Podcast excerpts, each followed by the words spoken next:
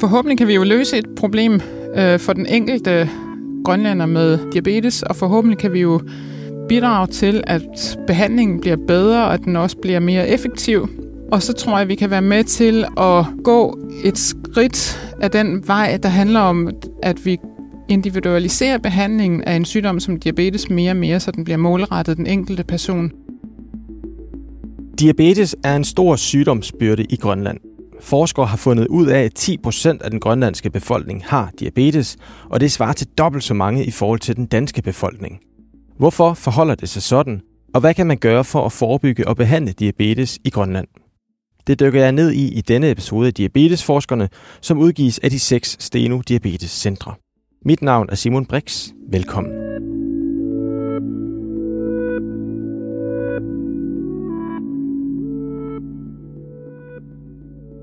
Og Marit Eika Jørgensen, velkommen. Tak. Du er endokrinolog, overlæge og professor, og så arbejder du ved Steno Diabetes Center i Grønland og forsker i diabetes, ja, i Grønland. Øh, men inden vi dykker ned i, øh, i dagens emne, så vil jeg allerførst høre dig, hvorfor det er, du synes, det er spændende og øh, motiverende at forske i sygdom diabetes øh, i Grønland, og mere specifikt, som jeg kan forstå det, i genetiske undersøgelser.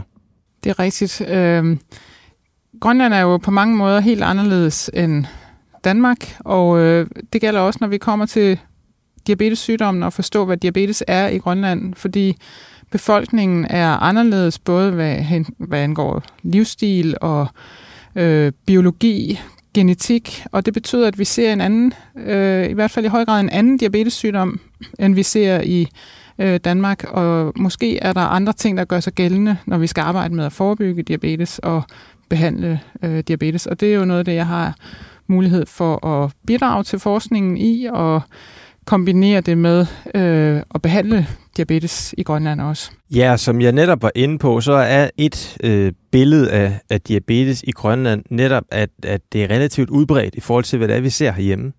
Hvorfor forholder det sig sådan? Øh, det har mere end en forklaring. Vi har undersøgt øh, forekomsten af diabetes i den voksne grønlandske befolkning. Det har vi jo undersøgt øh, ret kortlagt, ret grundigt i sådan nogle store befolkningsundersøgelser i Grønland over de sidste øh, 20 år.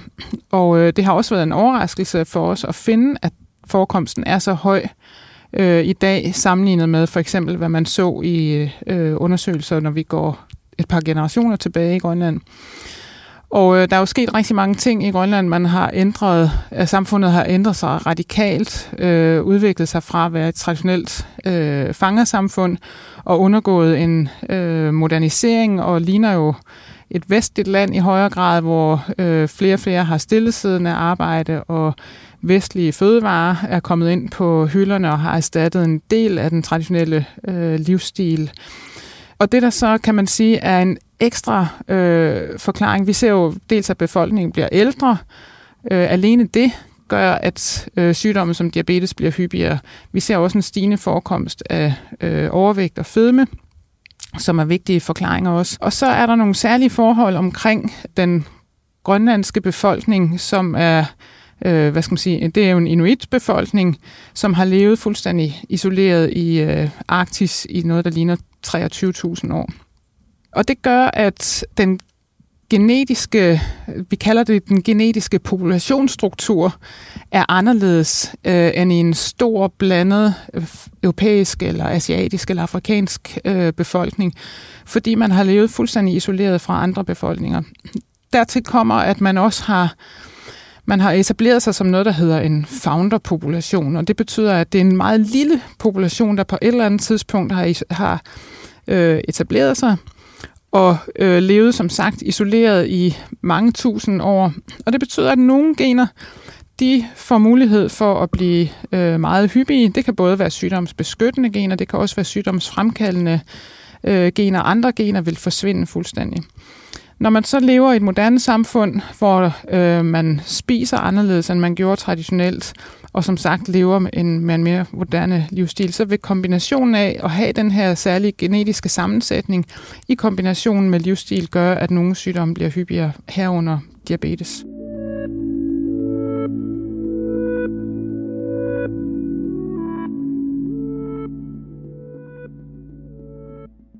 Og det er noget med, at I har identificeret et, et særligt gen hos, øh, hos grønlænderne. Hvad er det, det er for et gen? Ja, øh, tilbage i 2014 fandt vi i samarbejde med øh, forskere fra Københavns Universitet en variant i et gen, der hedder TBC1D4. Og den her variant er meget hyppig i den grønlandske befolkning. Omkring 17-20 procent af inuit, det gælder faktisk også inuit i Kanada og Alaska, de bærer øh, det her gen. Cirka 4 procent, de er det, som vi kalder homozygote bærer. Det vil sige, at man bærer en variant både fra far og fra mor. Altså man bærer to af de her øh, kopier. Og er man det, der hedder homozygot, øh, så har man en meget, meget høj risiko for at få diabetes. Okay. Altså hvis man skal oversætte det til den praktiske virkelighed, så er det, at hvis man er homozygot bærer og har alder 40-60 år, så vil cirka 60 procent øh, have diabetes. Kommer vi op over 60-årsalderen, så vil det være 80 procent af bærere, der har diabetes. Og samlet set, så øger øh, den her genvariant risikoen for at få diabetes med altså 10-fold. Og alt i alt ser det ud, som om det forklarer noget, der ligner 15 procent af al den diabetes, vi faktisk finder i Grønland. Så det er en enkelt genvariant, der virkelig øh, forklarer rigtig meget af det diabetes-landskab, vi ser i Grønland. Og hvad er det så for øh, en type diabetes, man udvikler på baggrund af de her gener? Vi kan ikke rigtig Eller kalde det her gen? Ja, vi kan ikke rigtig kalde det hverken type... Det er slet ikke type 1. Hvis vi skal putte det i kasser, så vil vi nok sige, at det var type 2 diabetes, men det er anderledes end den type 2 diabetes, som vi ser i en typisk dansk befolkning. Det vi ved, det er, at, at bærere af den her variant, de har, øh, den, den udtrykkes udelukkende i muskelceller. Og øh, det, der sker, det er, at muskelcellerne bliver meget lidt følsomme for insulin.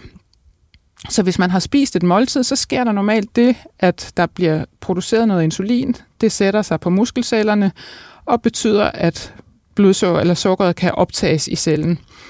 Øh, det sker ikke, hvis man har den her, hvis man er bærer af den her variant, og det vil sige, blod, eller sukkeret bliver i blodet og giver det høje øh, blodsukker. Man har meget høje niveauer af insulin i kroppen, fordi kroppen prøver ligesom på at producere mere og overkomme den her øh, barriere. Det at have nedsat insulinfølsomhed, som det her er i muskelcellerne, det er ikke unikt kun for, øh, altså det sker, ser vi også ved en almindelig vestlig type 2 diabetes, men, men hvis man er bærer af den her TBC 1-4 variant, så har man udelukkende insulin, nedsat insulinfølsomhed i musklerne. Leveren er ikke påvirket, busbødkirtlen er heller ikke påvirket, så vi har sådan en helt isoleret defekt. Og det betyder også, at vi har grund til at tro, at når vi skal behandle diabetes, som skyldes den her defekt, så skal den, ikke, så skal den behandles med medicin, der øger insulinfølsomheden i musklerne. Det gør al vores øh, diabetesmedicin ikke. Så det er en særlig type, som vi ikke rigtig kan kalde hverken et eller to. Den har sin egen kasse.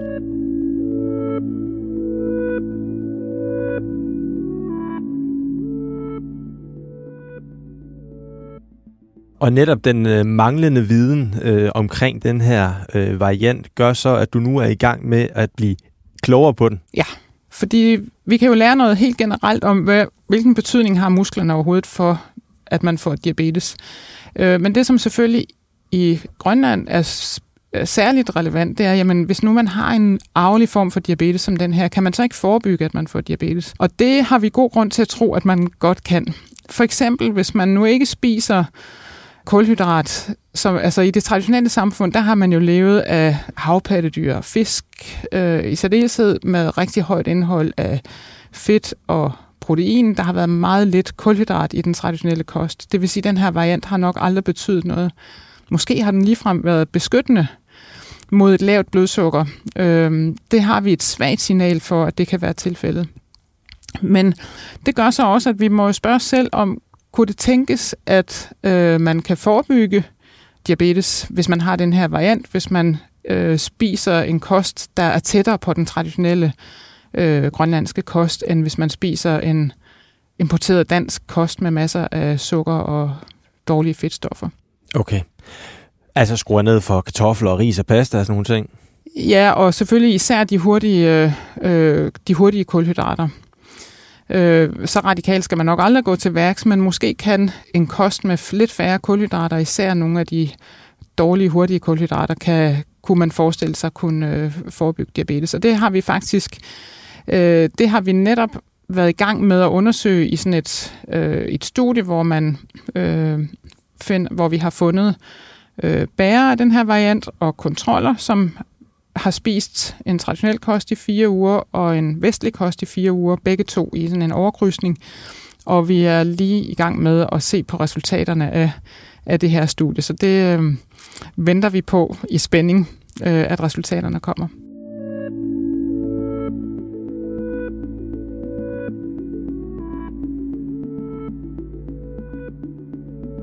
Det næste, Marit Eika Jørgensen skal i gang med, er at tilbyde grønlændere med tilknytning til Diabetescentret at få foretaget en gentest, som slet og ret foregår ved at tage en blodprøve.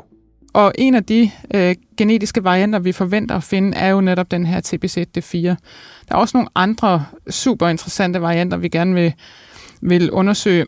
Men formålet med det, det er at komme et skridt videre og så se, jamen, øh, har man nu diabetes, og har man det på grund af den her øh, variant i TPZ-D4, skal man så behandles på en øh, særlig måde. Og der har vi en forventning om, at øh, nogle typer af lægemidler, som bruges til type 2-behandling, vil være mere effektive end øh, nogle af de lægemidler, vi egentlig traditionelt ville starte med at bruge, når vi behandler diabetes. Og det er, har fokus på at skille sig af med sukkeret ved at bruge øh, den gruppe af lægemidler, der hedder SGLT2-hæmmer. Og det vil måske også være med at bruge en type af lægemidler, der øger øh, insulinfølsomheden i muskler, sådan så man prøver at gå målrettet øh, til værks.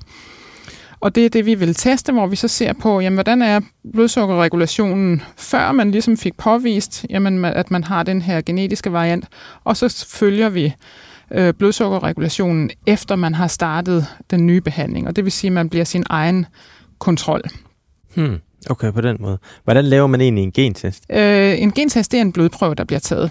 Og den bliver så sendt ned til vores øh, kolleger på Københavns Universitet, genetikerne der, som laver det, der hedder en helgenomsekventering. Det har vi jo hørt meget om i forbindelse med covid, og det er faktisk det samme, vi gør her, men her kigger vi altså efter øh, nogle særlige diabetesgener.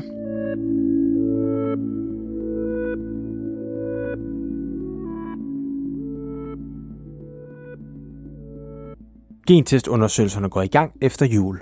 Der er jo en masse forberedelse i sådan noget her. Vi skal have ansat øh, de forskere, der kan være med til at gøre det, og vi skal have alle de videnskabsetiske tilladelser. Vi skal også have snakket med øh, brugerne, eller de mennesker, som det her faktisk berører. Og det handler jo til dels om, jamen, betragter man det egentlig, hvis man er grønlænder og har diabetes, betragter man det som en fordel at få viden om sit genetiske ophav, Ser man det som en, en fordel, at man måske kan få tilbudt en mere målrettet behandling, eller ser man også nogle, øh, har man også nogle forbehold? Og det er vigtigt for os at vide, øh, før vi går længere ud af den her bane. Er der andre sådan, nu er du inde på et eller andet med nogle ting, man skal tænke over som forsker. Er der nogle udfordringer, som, som, som du kan forudse i eventuelt kommer til at løbe ind i? Altså, der er altid helt særlige udfordringer, når man laver forskning i Grønland, og det handler i høj grad om logistik. Øh, fordi et er at lave en undersøgelse som den, vi planlægger nu her. Det bliver i Nuuk, og det bliver i den by, der hedder Ilulissat, altså to af de store byer i Grønland. Og der er det nogenlunde let at komme ud og få patienter i tale og få grej med sig, så man kan lave undersøgelserne. Men så snart vi kommer længere nord og øst og syd på, og så snart vi kommer ud i de små bygder, så er vi ude i nogle helt andre logistiske udfordringer. Der kan man sige, at selve forskningsprojektet kommer til at foregå i byerne, så bliver der jo en hvis man forestiller sig, at den forskning, vi laver her, den ender med at øh, ændre vores behandlingspraksis, så skal vi jo have det implementeret i hele Grønland. Øhm, og det er der jo en, nogle særlige udfordringer i, men det er også det, som tit er fascinerende og sjovt, når det lykkes. Ja, du siger, at folk kommer jo også i høj grad til selv at blive involveret i behandlingen af dem selv. Ikke? Altså, det, det skal på en eller anden måde omsættes, omsættes til noget hverdagspraksis. Ja, og sådan er det jo allerede, og det er for, på sin vis ikke nyt. Vi er jo allerede i den situation, at der er langt øh, fra syd til nord i Grønland, og der er også langt samfundsmæssigt, kan man sige, fra øh, store, eller vi kan aldrig kalde det store byer, men relativt moderne grønlandske byer til små øh, bygde samfund. Og der har vi jo, der må man sige, man har jo større og større glæde af de muligheder, man har for eksempel inden for det telemedicinske område i forhold til kommunikation og, og behandling og konsultationer.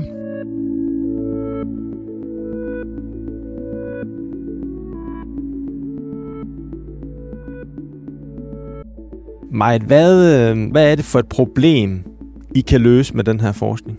Forhåbentlig kan vi jo løse et problem øh, for den enkelte grønlander med øh, diabetes, og forhåbentlig kan vi jo bidrage til, at behandlingen bliver bedre, og at den også bliver mere effektiv. Og så tror jeg, at vi kan være med til at øh, gå et skridt af den vej, der handler om, det er jo en bevægelse, vi ser i hele verden, at vi individualiserer behandlingen af en sygdom som diabetes mere og mere, så den bliver målrettet den enkelte person. Og det, som selvfølgelig er specielt her, det er, at vi kender den specifikke mekanisme og det specifikke gen, der ligger nedenunder øh, sygdommen, og der kan vi virkelig komme til at målrette det. Men det er jo en bevægelse, vi helt generelt ser i øh, diabetesbehandlingen, at vi prøver at målrette øh, behandlingen til den enkelte øh, patient.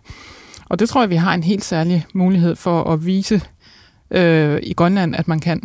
Og man kan måske godt selv øh, resonere sig lidt frem til det, men kan, kan du fortælle lidt om, hvad værdien kan være i det for den enkelte? Jamen, det vil jo altid have en værdi for den enkelte at, øh, at få en behandling, der er mere øh, effektiv, og forhåbentlig også med færre øh, bivirkninger, så, så vi går ud fra, at behovet for for eksempel medicin kan blive mindre, øh, og, og det, som vi jo især er vigtigt, det er selvfølgelig, hvis vi kan øh, komme tidligt ind, og hvis vi kan øh, forebygge sendiabetiske komplikationer i øjne og nyrer og nerve- og hjertekarsystemet.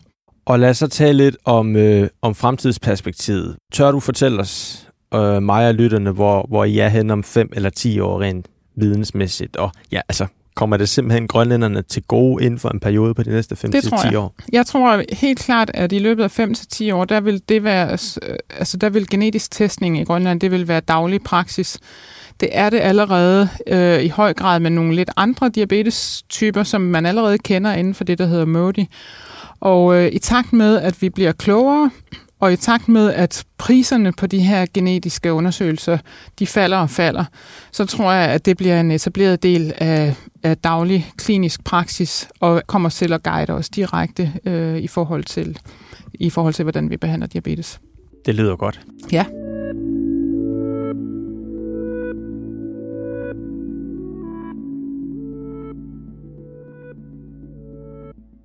Hvad, hvad er det vigtigste, du har lært ved at arbejde med det her område? Øhm, det er svært at pege på det vigtigste. Det vigtigste, det er jo altid, at man øh, bliver opmærksom på alt det, man ikke ved. men, men jeg vil sige, jeg har, alt, jeg har helt klart fået revideret mit syn på, øh, hvilken rolle vores genetiske baggrund spiller i forhold til, hvad skal man sige, i kombination med den måde, vi lever på. Fordi det bliver eksemplificeret så øh, helt tydeligt i en særlig befolkning som den grønlandske. Den er på, det er på sin vis ikke anderledes, end hvis det er dig og mig. Øh, hvad vi udvikler af sygdomme, diabetes eller det være så andre sygdomme, det vil altid være et udtryk for samspillet mellem gener og øh, livsstil og miljø det er bare meget, meget tydeligt at se øh, den sammenhæng i en øh, befolkning som den grønlandske, på en måde, som vi nok i virkeligheden ikke rigtig kan andre steder i verden. Interessant. Maja, her til allersidst, så vil jeg gerne have, at vi lige laver en opsamling på det hele, fordi vi har alligevel været omkring en del ting. Hvad synes du er det vigtigste, man som lytter skal tage med sig videre fra, fra den snak, vi har haft her nu her? Jeg synes, det som er generelt, som ikke, øh, som ikke kun er vigtigt for patienter med diabetes i Grønland, eller personer i risiko for diabetes i Grønland, men som er, er universelt, det er, at når vi taler om diabeteslandskabet, så er der mere end type 1 og type 2 diabetes. Vi vil få viden om flere og flere øh, unikke former for diabetes, der formentlig skal øh, behandles forskelligt. Øh, og den viden, tror jeg, vi også i tiltagende grad vil få i, øh, i den danske befolkning og i andre øh, befolkninger. Godt. Og på den note, så vil jeg sige tusind tak, fordi du kom i studiet. Selv tak. Og dermed slut på denne episode af Diabetesforskerne. Du kan finde alle de andre episoder i enhver podcast-app og på Steno Diabetes Centrenes hjemmesider. Mit navn er Simon Brix. Tak fordi du lyttede med, og på genhør.